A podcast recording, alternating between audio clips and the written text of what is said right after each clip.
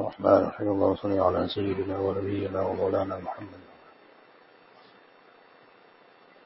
We are on Surah Al-Ankabut, the spider, Surah number twenty-nine, and ayah number sixty-one. sixty-one.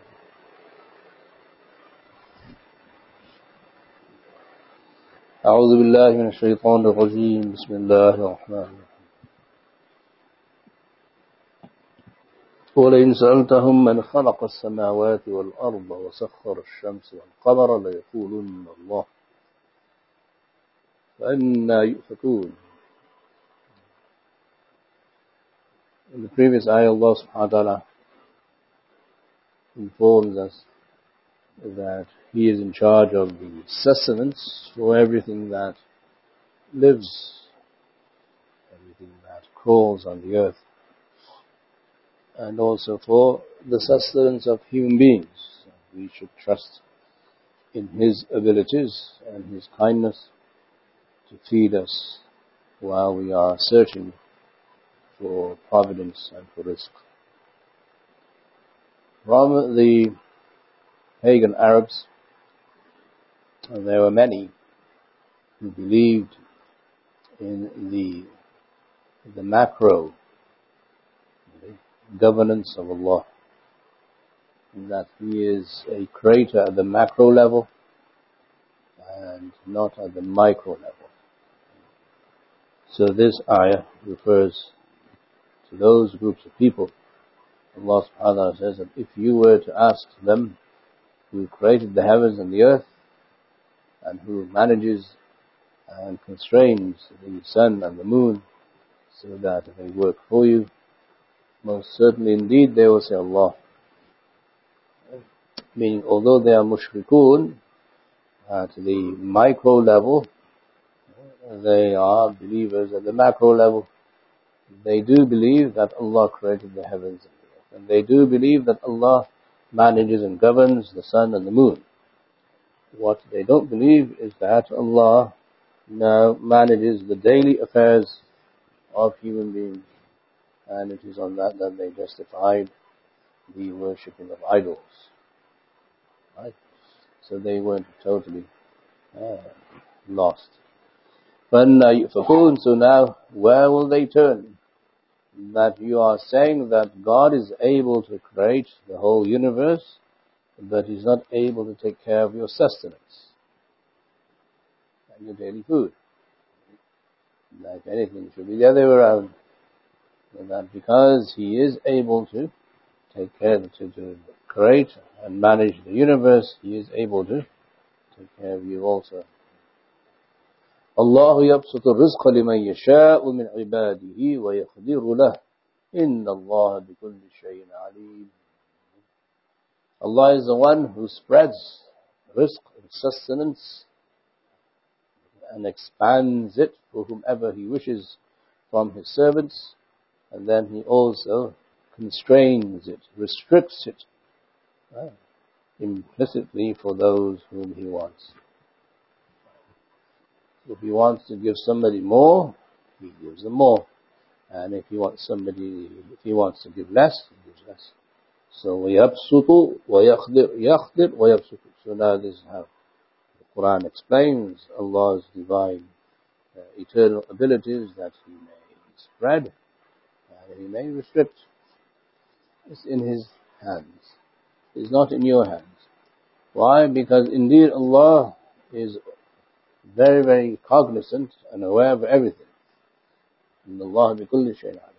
So at a micro level also, He is able to do this because He knows. He creates everything, so He knows everything all the time. Uh, the time when He creates, and He is capable of doing what He wishes with His creation. This is to comfort the Sahaba and the Prophet sallallahu alaihi wasallam also, that Uh, today in Makkah, your rizq and sustenance is restricted. Tomorrow in Medina, it will be spread. As I mentioned, this surah was the last one to be revealed before the Hijrah. وَلَئِنْ سَأَلْتَهُمْ مَنْ نَزَّلَ مِنَ السَّمَاءِ مَاءً فَأَحْيَا بِهِ الْأَرْضَ مِنْ بَعْدِ مَوْتِهَا لَيَقُولُنَّ اللَّهُ. And if you were to ask these same people that uh, who sends down rain, literally water, from the heavens, and then through it revives the earth after the cold period, then indeed they will say, Allah. They will say Allah, meaning that earth dies and then it is revived. And if you were to ask the Bedouin Arab, who does this? They will say, we don't see anybody involved with that except Allah. Qul alhamdulillah. Say, O Muhammad sallallahu alaihi wasallam, all praise due to Allah, whether it is macro or micro. All types of praise is for Allah, whether you praise Him at the macro level or the micro level. بَلْ أَكْثَرُهُمْ لَا يَعْقِلُونَ. But the truth is, most of them do not understand. They have no aqal, they have no understanding. They are not in a position to judge. But if you were to ask these free Bedouins, nomads, that who does this and who does that, they will say Allah, because they are in sync with Allah's creation, they are in sync with nature, and they, they are in sync with the organic uh, uh, performance of nature, which is guided by and created by Allah. So the Prophet ﷺ is being reassured, the Sahaba has been reassured, and we are reassured when we recite these ayat also. That Allah is in control, that Allah is the one who is now going to feed us our daily bread, because He has created the universe. Qul alhamdulillah. Say alhamdulillah, praise due to Allah subhanahu wa ta'ala, as He is the macro caretaker and the micro caretaker. He is Rabul Alameen. He is the Lord of all the worlds, whether those worlds are at the macro level or the micro level. وَمَا هَذِهِ الْحَيَاةُ الدُّنْيَا إِلَّا لَهْوٌ وَلَعِبٌ وَإِنَّ الدَّارَ الْآخِرَةَ لَهِيَ الْحَيَوَانُ لَوْ كَانُوا يَعْلَمُونَ. Here Allah subhanahu wa ta'ala makes another emphatic factual statement, that the truth is that the life of this world is nothing except pastime, amusement and game. Lahu, when you're amused by something which is futile, and lib, which is now sport. In this world, whatever you do is going to end up as being one of these two things. Because life is so short in this world, even if you are a serious person, you will see when you die that you lived for only one day or half a day. So it's pastime. You're passing time. In that sense. وَإِنَّ الدَّارَ الْآخِرَةَ لَهِيَ الْحَيَوَانُ. And indeed the world and the abode of the akhirah is where life is. That is life. Hayawan means life. It's flowing. Anything that flows is called hayawan. So there it will flow, meaning it will be eternal. And it will always be ever uh, flowing. You will live there forever.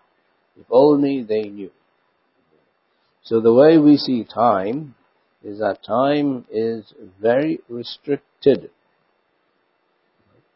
Time is what? Restricted. It's limited. Even though it may be a million years or two billion years, doesn't matter. For Allah subhanahu wa ta'ala, there is no time. He exists outside of time. He created time.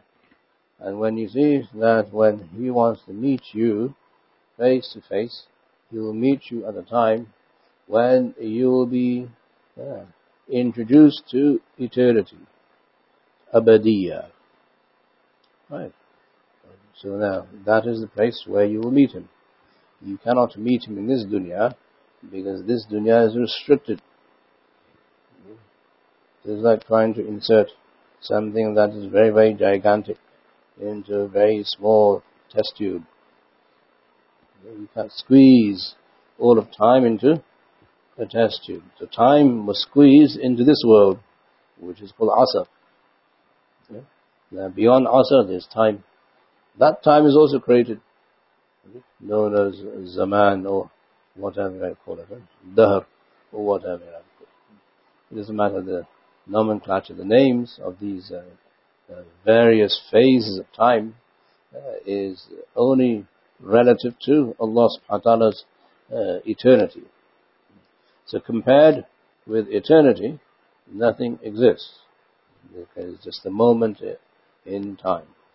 So Allah subhanahu wa ta'ala is saying that when you want to consider how old this universe is, then you must juxtapose it with eternity, not with life in this world. Okay? That the universe may be a billion years old, or this galaxy is so many light years away. And this, Allah is saying that is fine, but you're still measuring all of that distance and time relative to time on this planet. And that is not right. You must measure time that will be relative to Allah's eternity. لَوْ كَانُوا يَعْلَمُونَ. If only they know. In the first instance, لَوْ كَانُوا يَعْقِلُونَ. بَلْ أَكْثَرُهُمْ لَا يَعْقِلُونَ. Most of them don't understand. Allah is the one who does everything for them in the world. And in this one Allah says, they don't know. لَوْ كَانُوا يَعْلَمُونَ. Meaning, eventually, the scientist doesn't know anything. Right? People who make now qiyas mal-farq, illogical assumptions and premises, and they, everything that they do is absurd scientifically. Why? Because there is eternity. When is eternity? Uh, it starts after you die. When you leave this world, you start to begin and sense eternity. And you're in the grave. How long are you in the grave for? Only Allah knows. The Prophet ﷺ said, if you live a good life, yeah, then you will pass through your grave uh, in the amount of time that it takes for you to offer two rakats of salat, the sunnah before fajr. Right. But how many years have passed since our forefathers died? How many centuries have passed? How many millennia have passed? So now, in each zone, time becomes relative. Except in this world, we're stuck with uh, your seconds, your minutes, your hours, your days, your months, and your years. And you start measuring everything according to what you know. So Allah is saying you don't know. The problem is, you don't know. بَلْ أَكْثَرُهُمْ لَا يَعْلَمُونَ. Who knows? Allah knows. So now you seek benefit from Allah's knowledge. And what does Allah's knowledge tell us? That there is a world of the graves. After the world of the graves, there is the Day of Judgment. And there, the ulama say, based on ayat in the Quran, that last day, is the last day, right? Al-Yawm al-Akhir is the last day, which is not figurative, it is literal. The last day will be the last day, because after that, Allah will slaughter time. That also comes in hadith. Right? Hadith, in hadith in which the Prophet ﷺ said that Allah will then bring time uh, in the form of an animal and then slaughter it, and then He will announce, after this there's only Abadiya, there's only eternity. Right. Now who knows this? We don't know this. How do we know this? Through the Prophet ﷺ, the wahi he received, and who told him? Allah subhanahu wa ta'ala. Right. So it's an aqeedah issue. What's the issue? That when you get into physics and astronomy and science, then you get bogged down by your units. What are your units of measurement? Your seconds, your hours, your days, your months, weeks, months and years.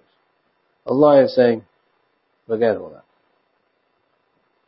All that will appear to be on the Day of Judgment. How long? One day, half a day. قَالُوا كَمْ لَبِثْتُمْ فِي الْأَرْضِ عَدَدَ السِّنِينَ. Angel will say, how many days or how many years did you live on earth? So then they will say, قَالُوا لَبِثْنَا يَوْمًا أَوْ بَعْضِ يَوْمٍ. So we felt as if we, we lived for a day or a portion of the day. فَسَلِ الْعَادِينَ. So ask the people who count, meaning the angels. On the Day of Judgment, after we are resurrected, we will feel as if we've lived for how long? Less than a day. Then the angel will say, بَلْ لَبِثْتُمْ إِلَّا قَلِيلًا إِلَّا بِثْتُمْ إِلَّا قَلِيلًا. In fact, you've lived for even less than that. Right? So life in this world will be seen as a fleeting dream. As what? A fleeting dream. So in this fleeting dream, scientists say they have measured the time and the life of the universe and the human being and fossil, and they know this is Allah says, وَلَكْثَرُهُمْ. Most of them don't know. Why? Because they're not comparing life on this earth against life in the hereafter. Okay? So when you get your index right and your reference right, then you know something. So Allah is saying that, look, life in this world is okay. Lahu la'ib. It's pastime. Treat it that way. Meaning you don't have too much time before you die. Okay? The practicality of this ayah is what? You don't have too much time before you die. So make the most of the time you do have, so that when you do die, you are prepared for that cultural shock of living for a long, long, long, long time. Right? When you go out, mashallah, with your children, and you are going from one place to another, and it takes you thirty minutes. What do your children say when they leave the house? How long is it? And then two minutes later, what do they say? Are we there yet? And twenty minutes later, they're ready to kill you. Right? This is a trip of half an hour. And God forbid you have to go on a plane ride with them. Right? Are we there yet? No, how many more hours? Another eight hours. What? Eight hours. So every fifty minutes. How long is it? How long is it? How long is it? So likewise, when the human being is transported to the grave, and the world of the graves, the human being will say, how long is it? Are we there yet? Are we there? No, no, no. Very, very long time. So you have to prepare for the grave here. You cannot prepare for the grave there. But أَكْثَرُمْ لَا يَعْلَمُونَ. They don't know. Science, knowledge of science, technology, all this aside, that's fine. That is for the, the utility of this dunya. Don't make it your life goal. Your life goal should be to prepare for the barzakh and the akhirah. وَإِنَّ الدَّارَ الْآخِرَةَ لَهِيَ الْحَيَوَانِ. The abode of the akhirah, the hereafter, is where you're going to live. Like hayawan, life. That's eternity. Prepare for that and you'll be okay. Once you have an eye to the akhirah, then you will apply time in this world the way it should be. And then you will also make so many discoveries of time in this world. Right? It becomes relative, and then Allah gives you barakah in your time. That is how the Muslims were. This is how all the Anbiya alayhi salatu wasalam were. It was a matter of perspective, a matter of perception, and a matter of realizing who Allah is. And when we meet Him, we'll meet Him at a time, at a place where we can meet Him. And that is where? Eternity. You can't meet God in time, because time will not allow, no, God will not come into time. He doesn't do that.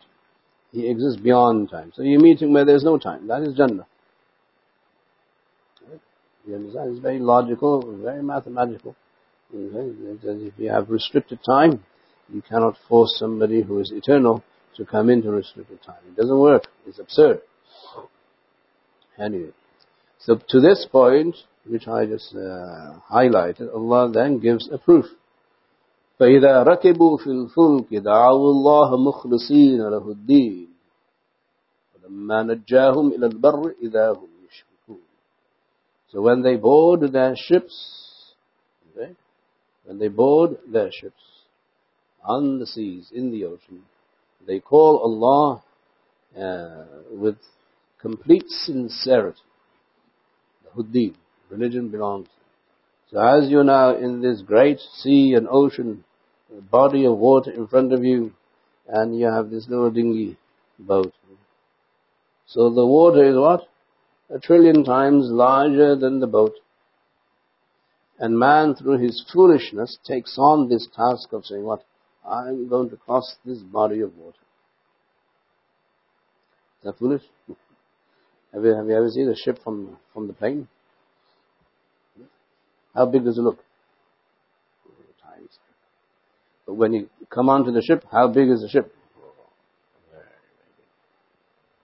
That's two tiers, three tiers. It's made of steel and this and that. It's all sophisticated gadgets and toys that you can navigate through and so on. But when you go up uh, from the sky, this is the ship, man. The same ship, which is magnificent, man, small, tiny little speck. Yeah. So man, through his foolishness, what does he do? He says, I'm going to take on the task of crossing this sea and this ocean. But they know they can't do it themselves. So what, what do they do? They turn to religion. All of a sudden now the atheist says, I need you, God. Mukhlaseen, da'u Allah mukhlaseen. They don't say it, but they feel it. So they call Allah. I need you. I need you. I need you. So Allah subhanahu wa ta'ala, this is the state of the human being, that even with his great invention of through science and technology, a time comes in his life where he will call God. He will call Him and supplicate, uh, whether it's consciously or subconsciously in his dreams or whether when he's awake, he will need assistance and help from somewhere. Then, فَلَمَّا نَجَّاهُمْ إِلَى الْبَرِّ إِذَا هُمْ يُشْرِكُونَ. And all of a sudden, Allah subhanahu wa ta'ala delivers them to the land. And they see land in front of them. And then, then they come ashore. Then all of a sudden they forgot that they called Allah while they were in the ocean, at sea. إِذَا هُمْ. They start to commit shirk and associate partners with Allah and say, it is through our navigational system, it is through our ability to navigate and to, to, to you know, develop these ships that we were able to cross the waters. Allah says, how quickly does man forget? Man is so ungrateful. لِيَكْفُرُوا بِمَا آتَيْنَاهُمْ. So eventually what happens is that they are ungrateful for what we give them. What do we give them? We give them everything. Allah created the water. Allah created them. Allah created the ship. So now this is a game. Right? What's man doing? God created this. God created this. God created this. And then when one plus one plus one equals three, they say no. All of this equals zero because I'm the one that did it. They're ungrateful for what we gave them. Right? You know, why are they crossing this ship, the sea in the first place? They want gold. Right? They want silver. They want food. They want comfort. And who placed all of that there in the new land called America? Who placed all these goods here? Allah. That is it. We did it. We discovered it. What did you discover? Something that Allah already created. There's no discovery there. It just happened to reach there. لِيَكْفُرُوا. Now they, they are ungrateful for what we gave them. وَلِيَتَمَتَّعُوا وَلِيَتَمَتَّعُوا. And so they may gain some benefit and enjoyment and pleasure for a short time. Mean Allah subhanahu wa ta'ala has created all of this for you and for your enjoyment and pleasure, which is fine. But accept that it's Allah that gave you all of this. فَسَوْفَ يَعْلَمُونَ. Indeed, for sure, they will know very shortly who is who. So Allah subhanahu wa ta'ala is using this parable uh, and this story of man's crossing uh, the ocean and nowadays crossing the airways and then crossing space to show how fragile man is and how forgetful man is, that in a split second, as soon as they feel their objective has been met, then they forget who created them. They forget who made them. And they forget who gave them everything they needed in order to enjoy a little piece of the dunya. This is the unfortunate plight of man, that he is very eager to commit shirk as soon as he knows he has succeeded. Anyway. أَوَلَمْ يَرَوْا أَنَّا جَعَلْنَا حَرَمًا آمِنًا وَيَتَخَطَّفُ النَّاسُ مِنْ حَوْلِهِمْ فَبِالْبَاطِلِ يُؤْمِنُونَ وَبِنِعْمَةِ اللَّهِ يَكْفُرُونَ, referring specifically to the Quraysh, into the pagan Arabs of Makkah and the mushrikun of Makkah, that look at your surroundings. Who has done what for you? First of all, you did not create the heavens and the earth, which is what most of you acknowledge. Number one. Number two, you acknowledge that at the macro level, God is the one who sends down rain. Okay. And He has created the sun, the moon, and the stars for your ease and for your comfort. And now look at what Allah has done for you, O people of Makkah, especially you, Quraysh. That is the ruling tribe of the Jazeera, of the peninsula.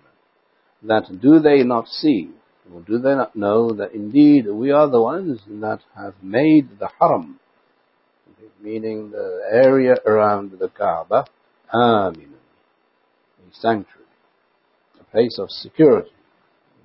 How so? Because the, the, the, the topography, the geography, and the landscape is inhospitable. You cannot traverse those lands and those ravines and those mountains except with tremendous difficulty. It was almost impossible to get to Makkah with all those mountains and all that rugged terrain and the lack of water, the lack of guidance, but the Quraysh were able to do so. And it was because they were able to do so, and because nobody else was able to do so, that they were secure. Allah gave them a secure land and a secure town in the middle of a desert, where nobody could now come and do what they want to do with them, colonize them. وَيَتَخَطَّفُ النَّاسُ مِنْ حَوْلِهِمْ. Yeah. The people are now all around them, and they would descend upon them, ravaged all around them. Now, here Allah subhanahu is saying that the, the, the setting of Makkah that you control, or the town that you control, is only there because Allah has made it secure. Who made it secure? Allah. If there was no security and your town was easily accessible, then you would not have leadership, because then leadership will be in the hands of those who conquer you. But nobody okay, knew how to navigate that piece of land, and therefore they never came. So now you're able to navigate, now you come, and you are now the rulers. So security of the town is essential for the um, uh, consistency in government, and so on. Anyway, then Allah says, فَبِالْبَاطِلِ يُؤْمِنُونَ. It is, is, is it that they, they, they believe in what is false? What is the falsity in this? The Quraysh, that they believe it is them. That it is because they are ruling and they are governing, and because it is their culture that they are able to do this and control all the tribes of the Jazeera, of the peninsula. وَبِنِعْمَةِ اللَّهِ يَكْفُرُونَ. And is it with the ni'mah of Allah, this ni'mah of security, a secure land and a secure town, a secure city, that they are disbelieving. So whether man travels on the sea, or whether man stays at home, as the people of Makkah stayed at home, and they were able to develop their authority there, man is in a very fragile state of mind, where he is always ungrateful for whatever God has done. This ungratefulness is manifested the worst in the form of ibadah, where ibadah is corrupt. Shirk. Mm. If you want to give thanks to Allah, then you must worship Him correctly first. You cannot say that God's providence is with us when you don't believe that God is one, or you believe that God has a son, or you believe that there are many gods, or you believe there is no God. That's how Allah subhanahu wa ta'ala is referring to these uh, different types and groups of people that are mentioned throughout the story of the spider. The spider has now eight legs. And each leg will represent one false idea of worship, and one false idea of security, and one false idea of public service or whatever. So Allah subhanahu wa ta'ala is addressing all of this so that the Sahaba, when they're listening to this recitation from the Prophet sallallahu alaihi wasallam, now will realize that they're making hijrah from what is seemingly a secure place to what is seemingly an open place. What's the open place? Medina. Medina is easily accessible. It's open terrain. They have some hills here and there. It's nowhere near as secure as Makkah. Um, Sahaba now saying, why are we moving from here to there? Right? In their mind, as I said, hindsight is twenty twenty, and it's a great achievement, and the Sahaba's iman, but no, it must have crossed the minds of the Sahaba that Allah has protected Makkah from outside enemies from reaching Makkah, and we're going to Medina, which is open. Anybody who comes to Medina, from the north, from the south, and also from the east, and also from the west, if they chose to. So now that is the hijrah. So you're going into an unknown future. It is this unknown future that Allah subhanahu wa ta'ala is saying that you take on when you board a ship. You don't know what's going to happen to you when you board that ship on the ocean. It's an unknown future. Anything can happen. But who guides you from one land to another land? Allah. And Allah subhanahu wa ta'ala is saying to the Sahaba, He is going to guide you on land the way He guides you on the sea. This is the story of the Hijrah. The psychological victory of the Sahaba to trust in Allah absolutely without any contingencies, without any conditions, without any prerequisites, and without asking for even victory. Open-ended. Right. So this is how these ayat inculcate tawakkul and trust in Allah, which is needed at the time of hijrah, because at the time of hijrah, Allah save and protect all those who are displaced in the world. Okay. All of these refugees and immigrants that you see across the globe, where are they going? They're going to an unknown future. Okay. There's no guarantee. When you seek political asylum, or you seek asylum through an embassy, at least you know there is something uh, at the end of the road. When you've been displaced and misplaced and abused and misused, then you don't know what the future is, so now you just go. With the Sahaba it was the same, they just went. How did they know? Allah told them you must make hijrah. So the hijrah is only valid if there's nothing that is uh, uh, guaranteed at the end.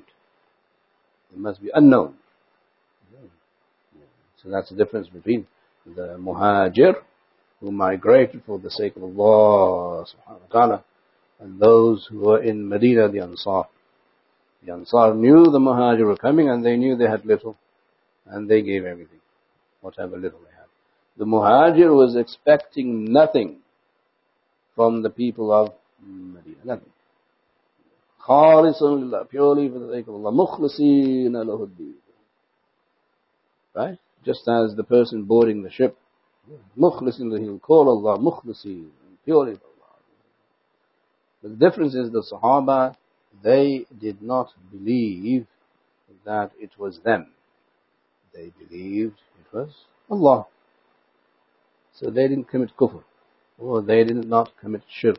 At the end of their journey in Medina, they said, alhamdulillah. This is all due to Allah's fadl. And even though it took five years, six years to develop the community in Medina, where the Sahaba had very little, they continued with their struggle in Medina as they were struggling in Makkah. So they have a daraja, a rank over the Ansar, because of their absolute faith and trust in Allah subhanahu wa ta'ala. وَمَنْ أَظْلَمُ مِمَّنِ افْتَرَى عَلَى اللَّهِ كَذِبًا أَوْ كَذَّبَ بِالْحَقِّ لَمَّا جَاءَهُ لَيْسَ فِي جَهَنَّمَ مَثْلٌ لِلْكَافِرِينَ. Who is more uh, unjust than the one who invents a lie against Allah subhanahu wa ta'ala. Oh, who rejects the truth when it comes to him. So there are two types of people. One is the one who fabricates lies against Allah, and they say God has a son, or God has daughters, or God is one and many at the same time. Or the, and the other group, the other type, is the one who rejects the truth, even though he knows this is the truth. He says, no, I am not going to believe in it because of stubbornness, because of pride, and because of jealousy. Both are very unjust people. So here Allah subhanahu wa ta'ala is using now the terminology of injustice to define a theology or false theology, which is not just moral or political. In the Quranic language, the Quran uses zulm, injustice, to describe a false understanding, an incorrect understanding of God, or a rejection of God, which is very different from the political rights language, or the, the, what you call the, the post-enlightenment language of the U S and so on and so forth, where injustice is seen as something that is political or perhaps moral. The Quran precedes all of that and said there are different layers of injustice. One layer of injustice is theological.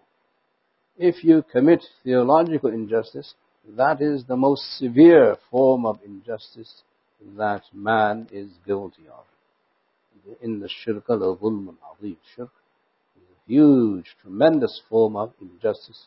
And Muslims must read the Quran in the language of the Quran, not in the language of post-enlightenment thinking. Right?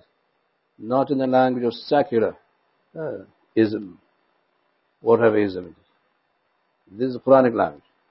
The Quranic language is very broad, is very manifest, is very revealing.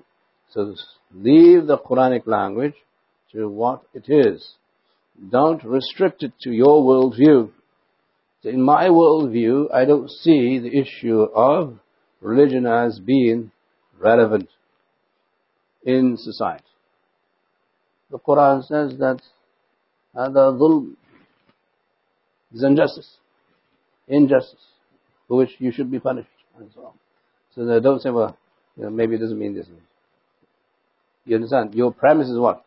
I want to understand the Quran in the language of my contemporary peers, in the language of the philosophy and the ideology that I have learned and gained and respected through my education. That is false. That premise is absurd. Okay? That is wrong. You can't do that. It's like saying that when a Christian reads the Quran, the Christian must identify everything that is Christian in the Quran and say the Quran speaks about Christians in this way and that, and that is wrong. Or the, you know, the, the gays, people who say they are Muslim, they have their own Quranic uh, philosophy. Right? You heard of gay imams? You heard of gay masajid, right? Masjid in the U S. And gay imams. They justify their behavior from the Quran. Yeah. From the Quran as well. According to the Quran, it must be just subhanAllah. La hawla quwwata hada buhtan al-azim. So this is وَمَنْ أَظْلَمُ مِمَّنِ افْتَرَى عَلَى اللَّهِ كَذِبًا. Who can be more unjust than the one who invents lies against God by quoting the word of God to justify what he or she does? It's a supreme injustice. It cannot be forgiven. It's a huge injustice that you're using the words of the Quran to justify what you do simply because of lust and pleasure and enjoyment in the world, where the Quran says this world is about uh, pastime and pleasure and play anyway. So now, where's your eternity? Where's your akhirah? How are you going to get into Jannah when you have now totally corrupted the meanings of the words of the Quran to justify your childish amusement and playtime? If that is not stupid, then what is? It's totally absurd. So the, the, the approach to the Quran uh, must be that I must understand the Quran the way the Sahaba did. the way the Sahaba were taught, the way the Tabi'un did, and the way the Tabi'un were taught. That's how I must understand Quran. I must not seek to understand Quran through any political paradigm or through the lens of human justice according to what people today say is justice. Right.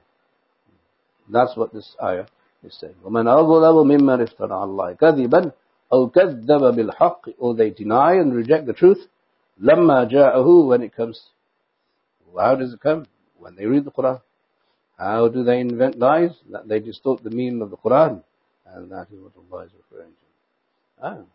أَلَيْسَ فِي جَهَنَّمَ مَثْوًا لِلْكَافِرِينَ. Then the final nail in the coffin of that approach is that, is there enough now for those who disbelieve, uh, what do you call it, comfort, uh, in the form of their place in Jannah? Is there not a home in hell for disbelief? Meaning that they're going to find where they belong, whence they meet Allah subhanahu wa ta'ala on the day of judgment, and they will see what happens to them for this injustice. So the Muslim community must broaden their base for applying the word injustice. Injustice is not only that you abuse your spouse or your children, or you abuse your power, or you abuse your wealth, or you take the rights of others and you violate human beings, or you are a tyrant and a dictator. That is one form of injustice. There's another form of injustice. Right? What is that? That you commit sin against God. That's also injustice. And there's a third level in justice, and that's what? That you commit now these false accusations against God himself. He doesn't exist, or if he exists, he exists this way, or he has a son, or he has a daughter, whatever. So the Muslim must appreciate that word injustice, zulm, based on the Quranic language, and override that Quranic language. Okay? Uh, use that to override any other language that he confronts. Otherwise, God forbid, he will be in trouble. وَالَّذِينَ جَاهَدُوا فِينَا لَنَهْدِيَنَّهُمْ سُبُلَنَا وَإِنَّ اللَّهَ لَمَعَ الْمُحْسِنِينَ. And finally, the concluding ayah of this great surah is that as you are struggling for the sake of Allah, in the path of Allah, and you are coming to terms with your iman, and your tawakkul, trust in Allah, and you're about to leave your homeland and your home, and your family, and your children, and your wealth for the sake of Allah subhanahu wa ta'ala, what is the one thing Allah will guarantee you? So Allah says, those who struggle in us, for us, for our sake, for our cause, indeed, most certainly, we will guide them to our many paths. One is Islam, the ultimate highway. Within the ultimate highway, there are many, many other avenues and lanes and paths. They, they all take you to the Sirat al-Mustaqim, as long as it is Islamic. Right? Not al-Islam. So the grand highway of Islam. Within the highway of Islam, there are many avenues, many pathways, many alleys, many roads, and many lanes. And you can go in this lane. But Allah will guide you to them. Meaning there are ways to reach Allah within Islam. And those ways Allah will guide you, because the ultimate purpose is to become someone who is with Allah. وَإِنَّ اللَّهَ لَمَعَ الْمُحْسِنِينَ. Indeed, Allah is with those who are now good doers, those who are in the state of ihsan, and those who favor themselves and other people. So when you are muhsin, and you do things well for the sake of Allah subhanahu wa ta'ala, you are with Allah, and Allah is with you, which is the purpose of walking on the straight path. Allah is the final destination. Right. All of this struggle and all of these sacrifices, all of this now coping with life, uh, acting and reacting to all the elements of life, within life, has a purpose. What is that purpose? That we meet Allah, which is what I was saying at the beginning of the lecture. Right. So we are going to meet Allah. How are we going to meet Him? By struggling here and finding Allah here. How do you find Allah here? That you accept this highway called Islam, and you do things for the sake of Allah subhanahu wa ta'ala, sometimes with uh, open-ended now uh, expectations or no expectations, and sometimes with expectations. Whatever the road you choose within Islam, Allah will guide you to that. But you must be very objective in applying your sincerity to your modes and your methods so that Allah is with you. The ulama always say there are three prerequisites for any act to be accepted. Very simple. Uh, one is that it must be through uh, ikhlas, only through sincerity, that you initiate the act. That's number one. Number two, that the form you choose to initiate must be within the Sunnah. Right? If the form that you choose to please Allah or to move towards Allah is against the Sunnah, then it is not accepted, period. Like any form of worship and ibadah. So if you say that through this means I want to become close to Allah, make sure the means and the method and the form is in the Sunnah of the Prophet ﷺ, meaning the understanding that the Sahaba had from the Prophet ﷺ. And thirdly, you must make dua that Allah accepts. Right? If you don't make dua that Allah accepts, then you are a bigot. It's not very nice. Yeah. God will, will accept, and He must accept because I did it. What's the purpose of that? You have to become with Allah. So in order for you to become with Allah, you must make dua that Allah ultimately accepts what it is you are doing. And there is no guarantee of that. There is hope and there is fear. So you stay within hope and fear. Hope that Allah will accept. Fear is, oh, maybe I didn't do it properly. I wasn't sincere enough or something like that. That is how you know that you're on the right path. That is a reassurance from the ulama that this is how a Muslim knows he is on the right path, and many of these paths will lead to other paths, and that will lead to Jannah, where inshallah you will be with Allah in eternity. This surah is Surah Al-Ankabut, the surah of the spider, where Allah subhanahu wa ta'ala says and initiates the surah by saying that do you think you will be left alone and not tested for His sake because you say we believe? Okay. When you say you believe, you must uh, believe that you will be tested. Right? The so-called, okay, the planned demonstrations against Muslims last Friday. Alhamdulillah, through Allah's fadl, they didn't happen. Right? But who are they going to target? The very successful Muslim lawyer, the exceptionally sex successful Muslim uh, now physician, the very successful Muslim businessman, the very successful Muslim politician in the U S, or the very successful Muslim period in the U S. That's who they were targeting. You and me. Why were they targeting targeting us? Because we're Muslim. You understand? That is the reality on the ground. So that's what I keep on saying to people, wake up. This is from Allah. This is what this surah is saying. Alif Lam Mim, ahasiba an-nasu an yutraku an yaqulu amanna wa hum la yaftanun. That do people think and believe that they will not be tested because they say we believe? You will be tested. How do we manage that? By behaving ourselves, by making dua for comfort and for Allah's fadl, and by making sure we don't create the test ourselves. Self-imposed okay, uh, affliction is the worst form of test, where we believe we are doing this correctly. Now, most of our activities, they're not in line with the Sunnah. I mean political and social. They're not in line with the Sunnah. They may be very sincere. Okay? The objectives may be grand, but they are not in line with the Sunnah. So now Allah says at the end that when you work for me, when you work for Allah, and when you struggle for me, whether it's political, social, economic, then we will guide those who sacrifice. Right? But when? When it's in line with the Sunnah. Not outside of the lines of the Sunnah. Meaning the Sunnah is very broad. There's no narrow definition of the Sunnah. But it must be justified within the legal system that is Islam. Right? So that is what's needed.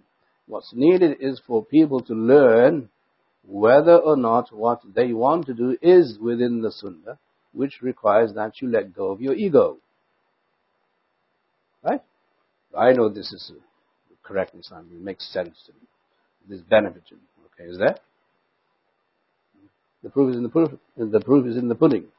You have been doing this for twenty years. Nothing has happened. Who has benefited from your paradigm, from your approach, from your theory, from your ideology, from whatever construct you said you wanted to build in the beginning? So that has to be manifested in the Sunnah. How do you know the Sunnah? You have to struggle to learn it. What is the least struggle? Let down, let go of your ego and ask somebody who knows the Sunnah. Let go of your ego. I'm not an expert in this. How do I know that uh, the, you know, the, the, the, the low-grade aspirin, eighty-three, eighty-four milligram aspirin, is good for me? I don't know. I don't know.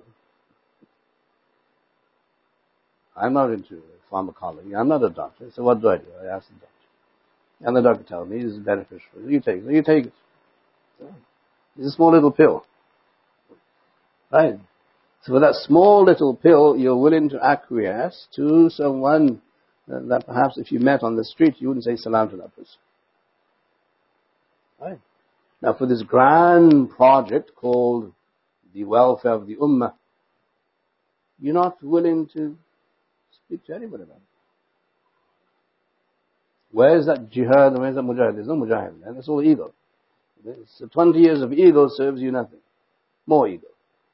Okay? twenty years of respect and twenty years of humbleness and twenty years of a genuine effort to know what will please Allah in this world and the world hereafter is what's called walladina jahadu fina.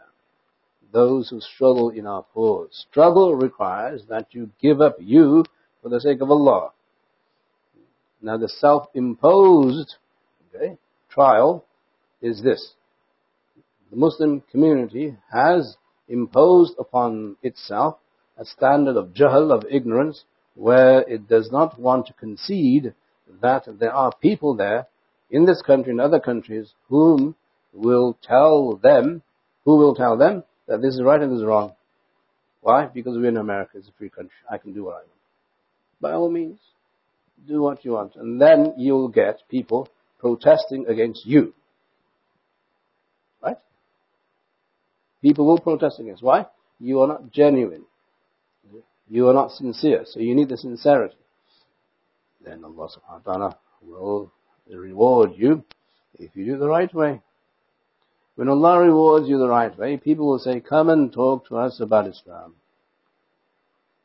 Come and share Islam with us.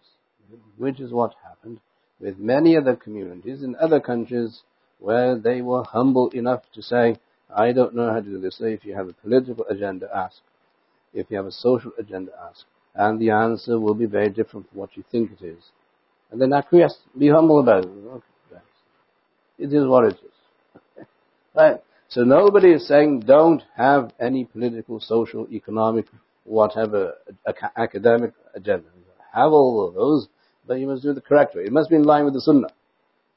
That knowledge of Sunnah does not exist in the scientific community, in the science community, or in any other community except the community of ulama. Find those ulama and seek knowledge from them. And you can do whatever you want afterwards because it's in line with the Sunnah. It is halal. It's not a bid'ah. No. Now, if you don't do that, then you will create ISIS. You will create ISIS. Why? Because ISIS has the same platform. Exactly the same. We know Islam. This is a political agenda. This is a military agenda. And this is all in line with the Sunnah. But everything they say and do is against the Sunnah. So there's nothing except devastation. Nothing except total destruction of the Muslim Ummah. Financially, physically, morally, ethically, spiritually, and theologically. Right? It's the same paradigm. There's no difference. The only difference is we don't do what? Subscribe to violence where they do. But the methodology is the same. We don't need any ulama. We don't need anyone to tell us this is right. We are in America. So that's why ISIS is. We are free to do what we want. we have money, we have power, we have guns, we have weapons, so we're free to do what we want, and we can call it Islam the way Muslims in America say this is Islam. So that's not walladina jahadu feel. They're not making jihad in the cause of Allah subhanahu wa ta'ala because they don't know how to do it. Once you learn how to do it, then by all means, everybody will help you, inshallah, if you do it for the sake of Allah. And there will be barakah in what you do because you're doing it through the method that is prescribed. Okay? Islam is all about following instruction. So the Sahaba, they wanted to do what? They wanted to retaliate. Where? In Makkah. Where? In early Medina. They came to the Prophet. Why are we now sitting down? Why are we lined up? Prophet said, the order hasn't come. The command hasn't come. But it makes sense strategically. It hasn't come, you can't do anything. So they sat. Right? You understand what I'm saying? So this is a time when Muslims must concede that this is what Allah wants at this moment. This is the Sunnah. Once you follow Allah's command and Allah, the Sunnah of the Prophet ﷺ, that requires that you have patience. It won't happen overnight. It may take forty years, fifty years, one hundred years. Who knows? But it's open-ended. Are you willing to go the whole way without seeing any results? Right? Now the community in the U S is not willing to do what? Do this. That, that they don't want to wait until they Uh, their children, their grandchildren see the results. They want the results now. Instantaneously. So the Quran says, وَمَا هَذِي الْحَيَاةُ الدُّنْيَا إِلَّا لَهُ وَلَعِبٌ. It's only a matter of a few hours, anyway, on the Day of Judgment, when you're resurrected. I only spent a few hours. So what's the big wait? There is no big wait. You're not waiting for more than a few hours in reference to the Akhirah. So get over it. Get over it. Yeah.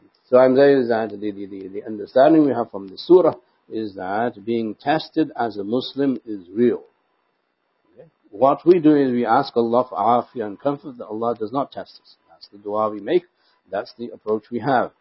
By behaving and by understanding the environment and the community around us and by making sure we don't inflict ourselves with wounds that we need to now nurse ourselves. Being foolish. That's one way. And then the second way is to be, be, be a bit more proactive in saying that you are Muslim. We are no longer, we don't have a closet to hide in. nine eleven made sure that no Muslim can hide, period. Why? Because if your neighbor doesn't know you, the, the, the, the feds know you. Huh? T S A knows you. You're there at the airport. Take your shoes off, buddy. I'm going to check you, pat you down. But this is discrimination. Who cares about discrimination? You're Muslim. That's it. Finished. Khalas. You're tested. Period. Never mind human rights. This is homeland security. Right? So it's a reality. People must get over that reality. You are going to be tested because you are Muslim. This is what this ayah is saying. The first ayah of the, the surah. Very real. No one's exempt from it. But what do we do? We ask Allah for comfort. So we behave ourselves. And we make sure that we are proactive and we don't do anything silly or stupid to bring the harm upon ourselves. And then the last ayah says that you must still struggle. وَالَّذِينَ جَاهَدُوا فِينَا, meaning voluntarily put the effort in to better yourself. Voluntarily. اِخْتِيَارًا. Not istirar, not involuntary, but voluntary service for Allah. And voluntary service for the for the deen is what is required. Otherwise, there will be involuntary service. Iztirar. So this is how the Sahaba, they volunteered. Now, for that, there are some sacrifices that are needed, and we don't have time to go through that. Nasalullah. Allah keep us under His uh, supervision, His comfort. Allah protect us from any uh, potential uh, danger and disaster. Allah keep us and preserve us, keep and preserve our institutions and the people who work for them, and preserve the ummah of Muhammad sallallahu alaihi wasallam, whoever they are, wherever they are. Ameen ya Rabbil Alameen. Sallallahu ta'ala ala Muhammad wa alihi wa sahbihi.